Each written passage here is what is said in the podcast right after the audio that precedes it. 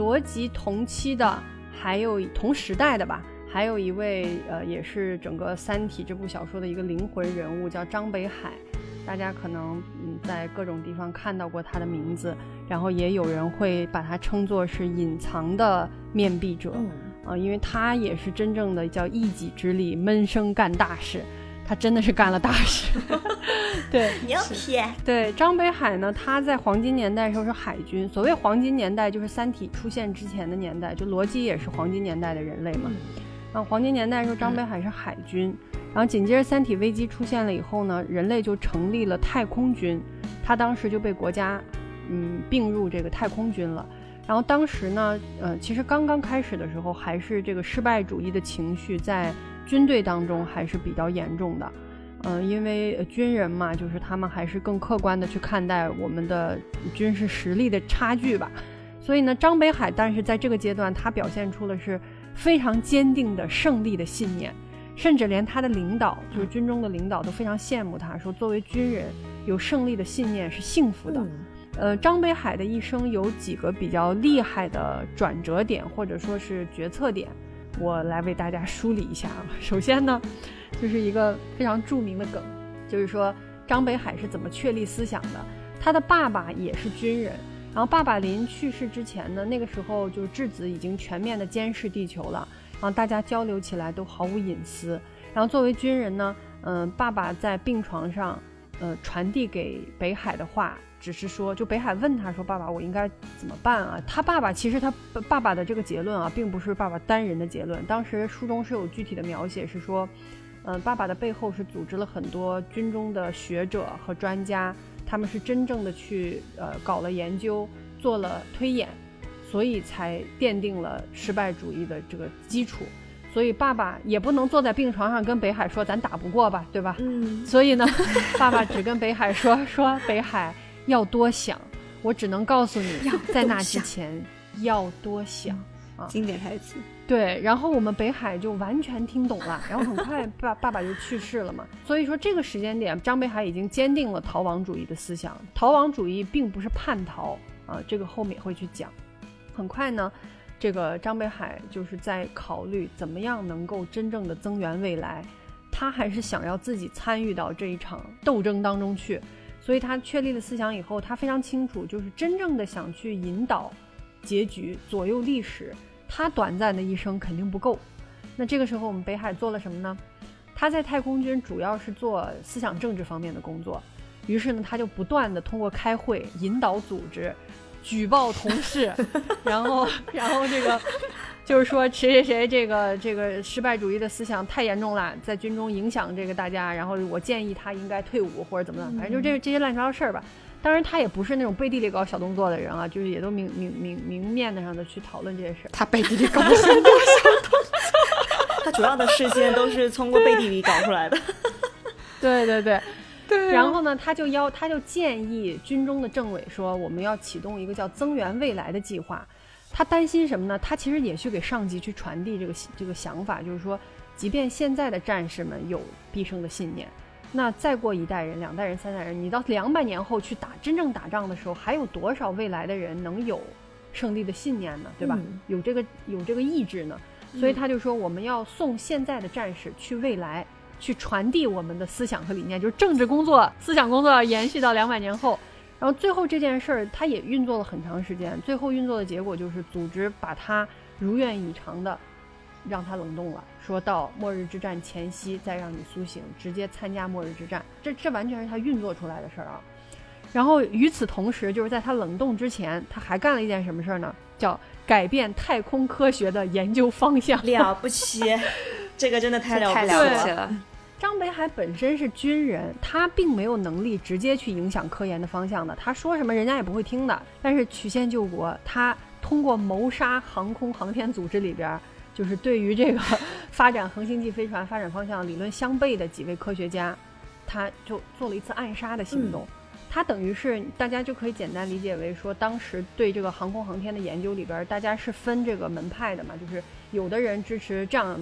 继续这样研究，有的人继续支持继续那样研究，于是张北海就去把那个他认为不对的那帮人给杀了，然后就留下了那些这个要研究恒星际飞船的这这些科学家，为了完成这次暗杀呢，他先是从他这个暗杀的地点是在太空哦，嗯都不是在陆地上。他先是从这个嗯、呃就是陨石收藏爱好者的地方买了一些陨石，然后用来做子弹。然后呢，他在叫黄河空间站的地方，就是我们中国自己的宇宙空间站嘛，哈。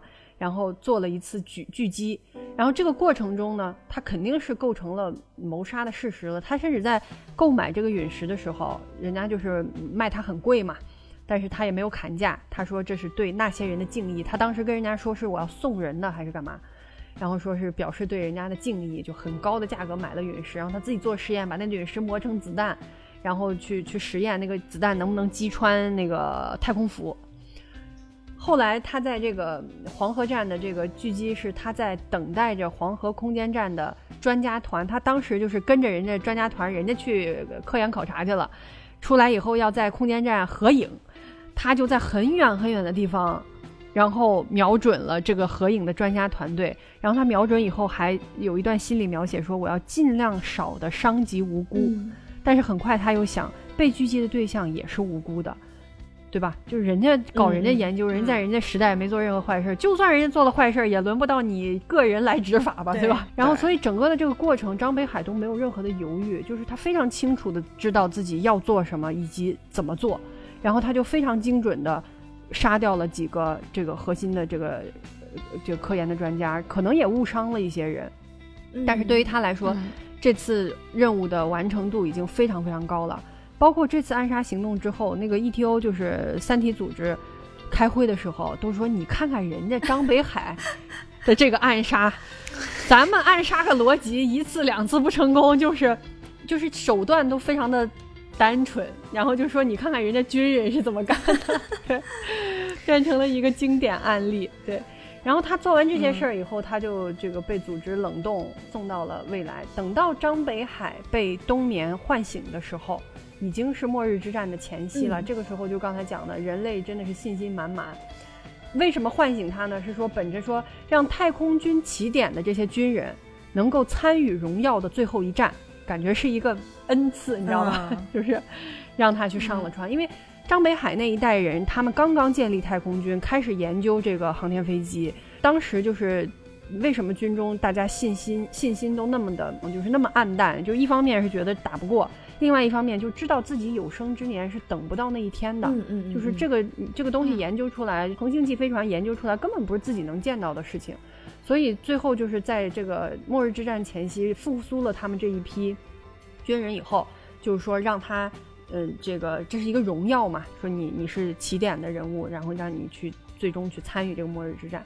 张北海呢被呃组织任命为了自然选择号的执行舰长，也就是说呢，他有权限直接去操纵这个飞船。嗯嗯，这里呢，他也其实呃吃到了这个比尔希恩斯的红利，就是思想钢印的红利。这怎么说呢？被发了金水，他被发了金水。我很喜欢这个比喻。，为什么呢？因为嗯，其实人类也很担心，就是被打上那个失败主义思想钢印的人，如果这些人存在在军队里的话，会呃很麻烦，对吧？可能会带来一些很不好的后果。所以呢，他们嗯会愿意让这种从冬眠中苏醒的人，就是因为张北海的那个年代，思想钢印还没有发明出来，嗯也就是说他，他是一个肯定没有被打过思想钢印的人。他们愿意让这样的人去做这个执行舰长，其实他跟舰长本身就形成了一个互相监督的机制吧。对，结果呢，我们张北海在获得执行舰长的权限以后，啊，他立刻劫持了飞船，嗯，然后并且他要求大家都进入那个深海状态，他要开前进四，要冲出去，因为他开前进四，如果大家不进入深海状态的话，就会大家一起死掉。可以稍微说一下前进四是什么东西啊？前进四就是它这个，哎，这是一个非常中二，其实这是事实啊，就是真的。大家如果感兴趣的话，去看一下我们军事与科学相关的节目，它真的是这样。它就是前进一二三四，它代表了飞船的不同的呃动力速度，就是嗯，前进四的话，基本上就是嗯什么速度我也说不来，但就是最快的速度。哦哦哦，对对对全速前全速前进大概就是全速前进的一种很装逼的说法。对对对，嗯，他在真实的那个这个叫什么军事上面是真实存在的。嗯，他就让这个本身的舰长叫东方延续的一位女舰长，就说你让你的人现在都进入深海状态吧。最后就没办法，等于受他要挟嘛。对，大家就进入深海状态，然后他就开着飞船跑了。然后他一跑，很快，嗯，这个亚洲舰队就发现了嘛，然后很快就有几架其他的呃宇宙飞船就跟上了，等于去追他。然后这个时候呢。嗯，就是刚才说的那个水滴还没有被人类截获，甚至这个时候美洲舰队、什么欧洲舰队的人说还质疑这个亚洲舰队，说哎，你们是不是自己偷跑，对吧？说好的大家一起排队这个迎接水滴，你们是不是偷跑，想先去截获水滴？就发现那个跑的方向不一样嘛，就是发现张北海是叛逃。那个时候他被定义的就是叫叛逃，对，对，但是其实事实上。嗯，这一个举动，包括张北海开的这艘船，包括去追他的这几艘船，都是为傲慢的人类在这场决战当中保存了几艘呃有生战舰，然后也为人类真正的在未来的这个宇宙当中留下了火种，是一个非常了不起的举动。对，紧接着就是张北海他们跑了应该没多久以后吧，就是截获水滴嘛。这个时候，三体干了一件什么事儿？其实三体的那个飞船还没有开到太阳系呢，还有点距离，可能还得飞个十几二十年，大概是这样吧。但是三体先派了一个叫水滴的东西，就是前面说去封锁太阳的那个探测器，就派了。我记得文中对水滴的描写说，它的大小大概是卡车大小。这个时候，人类已经意淫到什么状态？说 这是一个。友好的使者，对，说这个水滴长得这么美丽，它就是一个水滴的形状，然后表面非常光滑。嗯，说这说这是那个三体世界向我们就是在问候我们，然后是想跟我们去呃谈判，或者说是表达友谊吧，大概是这样。对，这是圣母的眼泪。对，哎呀，简直就玛丽苏到这个不可一世。这个时候，其实有少数人啊，当时认为说。我们那两千艘战舰的排布是不合理的啊，就是因为如果真正交火起来，你排的整整齐齐，你你的战斗效率是非常低的。但这个时候，人类就真的是已经被胜利的信念冲昏了头脑。这个时候，应该是派了那个丁仪，丁仪还没有死啊，他活到了 丁老博士、丁老教授、丁老教授，可能也是动一动、醒一醒，然后。嗯，派他去截获水滴，他是自己满地打滚要求 对他自己满地打滚，他他这个说就是无论我的这个背景啊、学识啊、我研究的方向啊、我的这个微信啊什么的，都适合去做这件事儿。对，所以最后就让他去，然后还给他配了几个比较年轻的军人吧。他一开始坚持要求自己一个人去，因为我觉得丁仪心里很清楚，这个大概率是有去无回的。但是他因为毕竟也是一个学者嘛。可能也没有那么强的去宣扬他的这些想法。在他出发前，是他做梦啊，还是他的学生做梦啊？有一段就是真正丁仪说出这句话，就是说那个毁灭人类的不是无知和弱小，是傲慢。就是这句话是丁仪说出来的吗？应该是他那个。白艾斯在第三本的时候，然后回忆，嗯，梦到他跟嗯他跟丁仪的那个对话，然后丁仪说了这么一句话。对对对，其实当时丁仪他一方面年龄也大了，他真的是人之将死了，所以他更就是想以身试险，就有点那个 朝闻道的感觉。他第一个去接触水滴之前，就是他告诉这个白艾斯是他的学生嘛，他说，他说你想想，我都冬眠就陆陆续续都两百多年了，我现在还在大学里边教物理呢。就是你们就想想吧，这说明啥？说明咱就没有进步呀？为啥觉得自己能赢呢？就是，就人类在这场技术战争之中，你还没出发就已经被人捆住了，然后还妄想自己就是能够战胜敌人。就是丁仪一直是这种理念，对。所以他们截获了这个水滴以后，还在那研究人家呢，想摸一摸这这那那的时候，这段其实写的也挺好的。你们谁想讲吗？我发现没写。他其实前面还有一段，就是丁仪他申请他要去参加这个接触水滴的这个仪式，他想第一个出手的时候，他在争取的时候。呃，你刚刚也说了嘛，他想一个人去，但是国际时候一定要塞几个人跟他一起去。其实这个也是，呃，就人类这个时候真的是把这件事情当成一个和平交接仪式，感觉特别牛逼、特别荣誉、充满荣誉感的一个仪式去看的。大家都想要这份荣誉，就是啊，人类历史上第一个真正的实体的接触到地外文明的这份，对，值得纪念的一个身份，就像第一个踏上月球的那个人一样，他肯定是会被人类历史记住的。所以大家都在争这个，无论是后面这个宇宙战舰排成了一个。规规整整的、方方正正的阵型，还是说一定要派各个国际社会的势力、各个舰队都要派自己的代表跟丁仪一起去？其实都是出于这个考虑。后面看看还挺讽刺的，对，真的挺讽刺的。而且丁仪在去之前，他还呃，他是他是跟着一个叫量子号的一个飞船去到，在就是也在这个舰队里嘛，跟着这个量子号的飞船。然后再换一个小的飞行器再去接触水滴的嘛。当时他在量子号飞船上的时候，他就总觉得，就是刚有我记得是有刚刚那段对话，就说我这这么大年纪了，这个年代的人，我居然还在大学教物理。他是他其实内心深处是挺悲观的，也有很多不祥的预感。他走之前还叮嘱了这个量子号的人，就说啊，你能不能？进入深海状态，反正也没什么坏处嘛，就进入吧，以防万一。对，人家问他为什么时候，他也说：“哎呀，就反正这样也没什么大损失，对吧？”你们知道啊，我感觉不太好，他也没有说得很清楚。呃，后来这个量子号的军官也是采纳了他的提议，进入了深海状态待命。所以当灾难发生的时候，这辆飞船能够第一时间以极快的速度跑掉，前进四就离开这个战局，然后真正的实施逃脱。从那场战役中逃脱的飞船是很少的，而且我记得就是这种逃脱的飞船，他们从另外一个方向，就是张北海他们不是背着方向跑了吗？然后这个这个量子号他们是去另外一个方向，也是延续了人类的文明，只不过他们跑的方向不一样，嗯，相当于是两个分支吧。这个是丁仪老先生给人类留下的一个火种。当时有好多战舰在发生事情不对之后，然后就没有时间了嘛。那为了就是给人类保留下来这些战舰，直接就启动前进四，但是其实大家都还没有进入深海状态，然后好几艘战舰都是全员阵亡，就为了保留这个战舰。嗯，哦对，深海状态就是让舰里的所有的人都沉浸在一种特殊的液体里，所以你还得把他们泡在里面，然后注入液体，还要让这个人什么陷入一种麻醉之类的这种状态，所以是需要时间的。嗯，这个就讲到丁仪老先生真正去接触。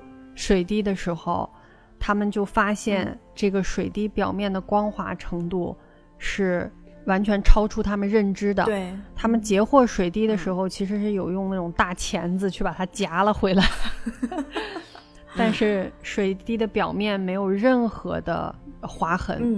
嗯，对的，他们还拿那个什么像放大镜一样的东西，然后调整到最大最大的倍率，但是发现这个东西是一个绝对光滑的东西。本身就是绝对光滑，然后而且呢，你不管怎么样去攻击它、划它、挠它，它都没有任何划痕。也就是说，它嗯，他还拿锤子打人家。对，也就是说，它的 它的这个硬度也超过了人类的认知范围。然后这边其实这一段其实很戏剧，因为他们好几个人一起进去的嘛。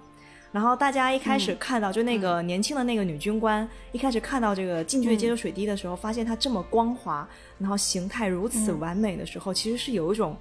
沉浸在那种梦幻的感觉中，哇，就觉得天哪，怎么会有这么美的东西？但丁仪是完全另外一个心理状态，他就觉得这种美让他恐惧，恐惧，对他觉得已经这个东西已经超出他的所有的想象和认知范围，东西绝对是一个非常危险的东西。其实是一种科技力的示威啦，嗯，对。就是三体人把一个自己做的小玩意儿丢到人类面前，说：“看我牛逼不？” 对对对 对，然后人类没一开始这小孩还没看懂，说：“哇，好好看哦。”嗯，啊，感觉它好脆弱，不要摸它，会留下划痕啦。并不，不可能。当时那个人类截获三体的那段描写也特别的，也特别妙。他好像是说。这个呃，去加这个水滴的那个机那个器械，它形容就像原始的长臂猿去加一个一颗珍珠，就是这种感觉，这种对比，一个毛茸茸的原始的一个长臂猿 去加一个 珍珠，猫爪子，猫爪子摸珍珠，我喜欢这个比喻。对，然后这个当中的真正的科学原理，我们在这儿就不赘述了。它总总之，它大概是说那个。呃，从宏观进入到微观以后，它的那个水滴的那个材料，它的原子结构是我们完全不掌握的，它没有任何的，就从人类的观察能力来看的话，我们看不到任何的缝隙，嗯就是一个完全我们不能够掌控的技术嘛。包括水滴的那个驱动，它也看不到有任何的什么发动机啊，什么乱七八糟，就什么都看不到。对，总之就是牛逼，你看我牛逼不？就你看不懂我，魔法，我看到了魔法。对，然后就正当他们在这围观的时候，然后，呃，丁仪就觉得大事不妙嘛，然后他最后是想喊了一句说：“孩子们快啊！”快跑！嗯嗯，对他其实喊给量子号，也是喊给千千万万这个地球人类的，嗯对，但是也没有来得及传出这句话，然后他们就机毁人亡了。其实就是水滴在他们的这个小太空舱内部启动了，然后它所发出的热量也好，能量也好，就把大家都嗯。Biu 就是灭霸打了响指的效果，我觉得是。很可怕这的，个比喻写的是 这次太阳核心的超高温中，他们都被瞬间气化了，气化化都不是融化，直接气化了。我天，嗯好恐怖！比灭霸还厉害，灭霸是粉末化了。对，就很恐怖的一个景象。对，然后紧接着这个水滴就开始了对人类舰队的袭击。嗯这个袭击其实之前人类设想过无数个场景，末日之战会怎么样的宏大，我们怎么把对方打趴下，对吧？怎么交火，展示我们的武装对对力量，对吧？然后什么亚洲舰队、欧洲舰队、北美舰队都迫不及待的要展示自己的军事实力，因为好不容易就能一致对外了，对吧？结果最后水滴的攻击非常非常的简单粗暴，就是最原始的撞击。水滴其实就是他去撞一个战舰，撞完了从这个战舰的这头出投进去，尾巴出来，然后紧接着撞另一个战舰，那战舰不刚好排了一个矩阵吗？对，一条线撞过去，整整齐齐一条线撞过去。嗯甚至在这个过程当中，就是人类舰队都反应不过来发生了什么。他们最早观测的结果是说，人类的舰队在自我相互攻击。嗯他们观测到是判断说觉得是自我相互攻击，说怎么了？说这是有人就是叛变吗？还是怎么回事？是往这上去想，都没有想着是水滴在攻击。嗯后来都已经整个这个矩阵两两千艘战舰可能都已经牺牲了一两排的时候，才有非常这个低级别的军官。我记得当时写了，也是中国人高光时刻哈，写了两个中国的军官，他们都是冬眠来的，然后专门做这个比较低级的观测工作的。有一个人给另一个人发信息说，他当时还没有判断出说水滴是水滴，他说是量子号那边就是他们截获水滴的那个小太空舰爆炸了以后的碎片。他说有一个碎片以非常离谱的速度和方向在冲向那个太空舰队嘛，他说的是我从图像中抽取了一种发射体，贼小贼对快，，贼小，比你的，电磁嗯炮弹都他妈快，而且很准，每次都击中燃料箱。啊、每次都击中燃料箱，嗯对。然后他的判断，他说了一个特别准确的判断，我没有看，现在没有看原文，我大概复述一下，就是说他仿佛在做的是一个缓冲的运动，就是他击中一个燃料箱之后，稍微有一点减速，然后出来以后立刻加速，再击中下一个燃料箱，周而复始的在重复这个动作嘛。嗯而且观测到，就是说这一个碎片一直在进行不可思议的锐角转向。嗯，在太空航行当中，减速和加速消耗的能量都是非常大的。大家不要觉得说我飞船一猛子飞出去，完了我想停在哪儿就能停在哪儿。你要减速去停下，也要消耗相当的燃料，嗯要进行相当长的时间。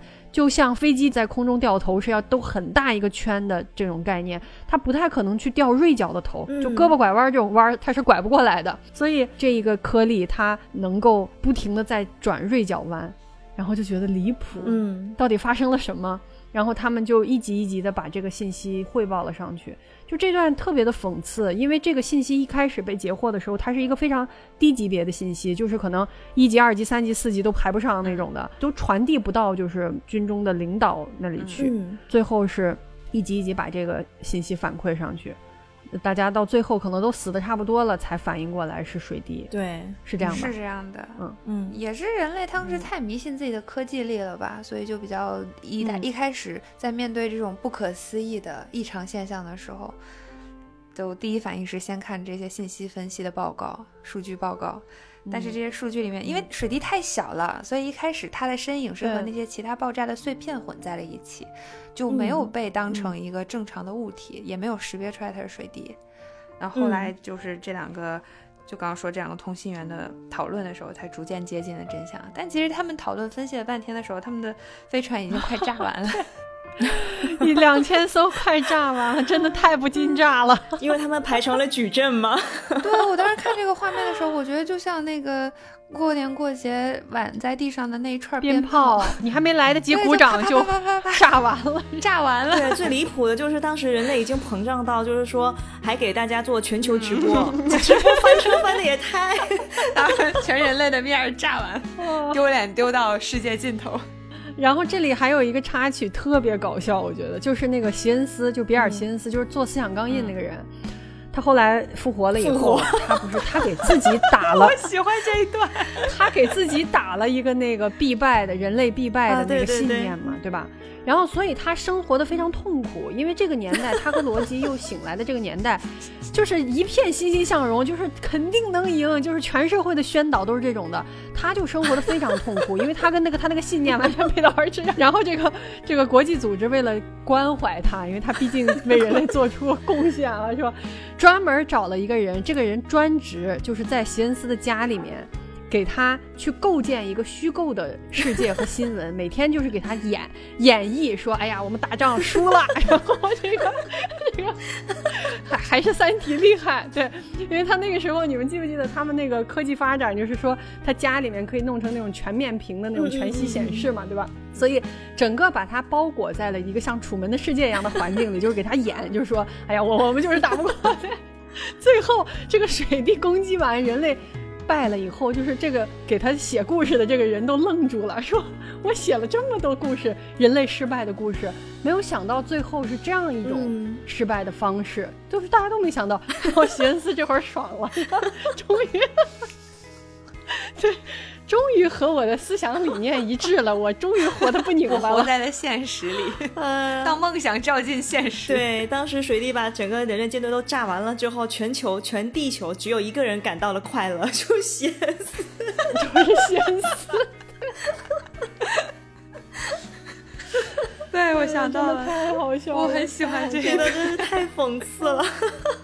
对，然后他好像还跟还跟他的另外一个工作伙伴拥抱在了一起，说说什么？我以前不信上帝，现在我信，我信了。听听你们说的是人话，真的有这句台词吗？对，反正就是这一场直播失败之后，人类也就陷入了癫狂吧，就确实也不知道该咋办了。对。然后这个时候，我们张北海还干了一件事儿，就是这个刚才我们讲的这一段是叫末日战役。嗯，张北海劫持这个自然选择号跑掉以后呢，亚洲舰队也派了飞船去追他嘛。就在他们还互相你追我赶的时候，这边就是末日战争爆发了，我们都被打败了，这战舰都没了。然后张北海一觉醒来以后，就从叛逃者变成了人类的英雄。他虽然是抱着必败的信念，但是也没有想到这个事情。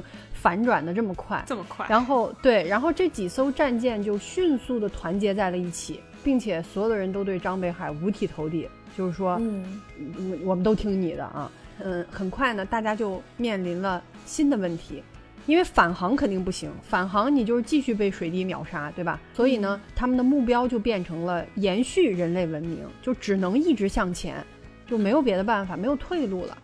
这个时候很妙的一点，就是在意识到这个问题的瞬间，人类就变异了。就是说，这这些战舰上的人就变异了。这种变异是心理上的变异，就是人活着的意义已经完全不一样了。我现在活着不是单纯的活着，我是要去延续这个人类的文明。那延续人类的文明靠啥呢？我可能要进行几百年、几千年的太空航行。那我能靠的就是我的能源和物资嘛？就是因为我不知道下一个补给站在哪里，对吧？我我离开地球，这是舰上的东西，是我所有的东西。就是在经历了一段生活以后吧，就是大家还在商量说我们怎么办呀？我们成立一个新的委员会呀？我们让张北海当头啊？怎么怎么样？就还在讨论这些事情的时候，又过了大概一小段时间吧。当大家都想明白这件事情的时候，其实几艘战舰的舰长几乎做出了同样的决定，就是我必须要杀掉其他战舰上的人，整合物资，以保证我的这艘战舰能够完成长途的星际旅行，将来有希望再活下去。其实张北海想清这件事儿以后，他替他这艘战舰上的人做出了这个残忍的决定嘛。他当时把自己关在那个指挥舱里面，跟这个东方延续，就是本身的舰长，还有这其他一些高管吧，就是大家都想明白这件事儿的时候，张北海说：“我来按这个案件，我已经锁定了其他几艘军舰，我就准备攻击大家了，就是我来做这个坏人嘛。”对。然后正在他准备攻击的时候。飞船报警，他发现自己已经被别人瞄准了。嗯，张北海人生的最后一刻，就是他对同伴说：“没关系，都一样的。”嗯，金句。看到这儿的时候，真的是头皮发麻。他真的想得非常清楚了，不管谁把谁打掉，都会有一艘战舰胜出，然后他来带着最后大家的物资去完成这个延续人类文明的任务。所以，嗯，谁死都一样。他并不执着于自己必须是那个选择的结果，就无论谁走出这一步，他认为都一样。每一个人都会死去，但人类会活着。张北海，明白人，啊，默哀。对，北海大佬，哎呀。所以张北海在这儿就真正结束了他的一生。他们等于是被攻击掉了嘛？而且他们这个攻击已经非常高级了，就是只杀人不损坏舰体，不损坏舰里的燃料啊，包括其他的物品。然后最后等于人家把东西都拿走了嘛？次声波氢弹，好像就是次声波吧？次声波，次声波氢弹。对，这个地方就其实还有挺多有意思的细节的，就是这场战役里面还出了人类的另一个顶级谋略家，嗯，蓝色空间号的舰长。楚岩嘛，对对对，楚岩，他是笑到最后的人，嗯，因为这一波飞船一共有五艘嘛，什么蓝色空间号、终极规律号、自然选择号，另外两个什么那两艘啥？Anyway，他们不重要，反正他们都炸了。然后这波攻击开始先是终极规律号发布的攻击，就他先出手的，但是最后笑到最后的是蓝色空间号嘛，因为早在这些攻击发布之前，就是。其他舰还在犹豫着要不要出手，要不要出手，要不要当罪人，然后颤抖的心激动的手的时候，对蓝色空间号所有人已经全部进入了深海状态。嗯，而且人家全舰抽真空了，就是对你次声波攻击攻击不到它，因为那个要应该是可能要靠空气传播吧，我理解。没错，就是反正就是蓝色空间号已经针对其他人的攻击做好了应对准备。对对啊，不是不是深海状态，对的，是抽成真空，而且所有人都穿上了航天服，穿了太空服，嗯嗯，所以就是我觉得这是特别高明的选择，你既不用做那个罪人，因为你不是最先发起攻击的人，你只是做防御，你又能保护自己，然后在接受了攻击的时候就可以采取所谓的正当防卫，然后进行反击，然后成为最后的赢家，所以这个了不起。对，之前我我们准备策划的时候，我看了一个知乎大佬的一个帖子嘛，就是说。真正的谋略家，你不用看过程，你看结果。然后当时看到楚岩这个名字的时候，我第一反应楚岩是谁？谁？你 谁？对，然后他就说：“他说你单凭读者最后看完全文，对他毫无印象。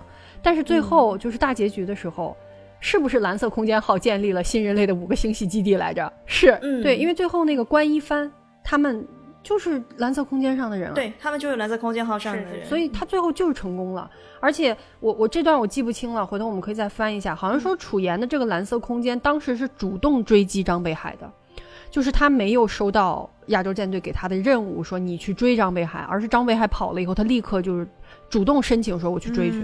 所以我觉得楚岩的内心应该也是一个失败主义者，他也想要保留这个东西。对，嗯。当然，这是我们的分析哈，所以最后就是他不仅防御成功，而且一举反杀嘛，然后把资源都收集好，他还给其他的战舰办了葬礼，办了太空葬礼，点了一个长明灯。嗯，对，这场是叫黑暗战役，是的，黑暗战役，黑暗战役，对。呃，在刚刚那个末日战役的时候，不是有飞船逃离了嘛？就是按照丁仪的建建议，提前进入深海状态，然后立刻启动前进四跑掉的。一个是当时丁仪所在的量子号，还有一个叫青铜时代号，所以其实是两艘。然后这两艘跑掉的时候，就在这个蓝色空间这边，就是张北海这边，这这五艘船互相残杀的时候，同一时间青铜时代号对量子号也动手了。对。就是黑暗战役其实有两个战场，一个是蓝色空间，就张北海他们这这一波，然后另一波就是当时丁仪提醒他们跑路的那那两艘量子号跟青铜时代。所以真的就是都一样的。黑呀，真他妈黑呀！对，嗯，反正总而言之，就是黑暗战役存活下来的就是蓝色空间号跟青铜时代号，但是后来呢，又发生很多事情，真正最后最后唯一保存下来的就是蓝色空间号。就楚言在每一个关键的节点都做出了非常正确的决策。没错，嗯，真正的赢家，对，闷声发大财的大佬。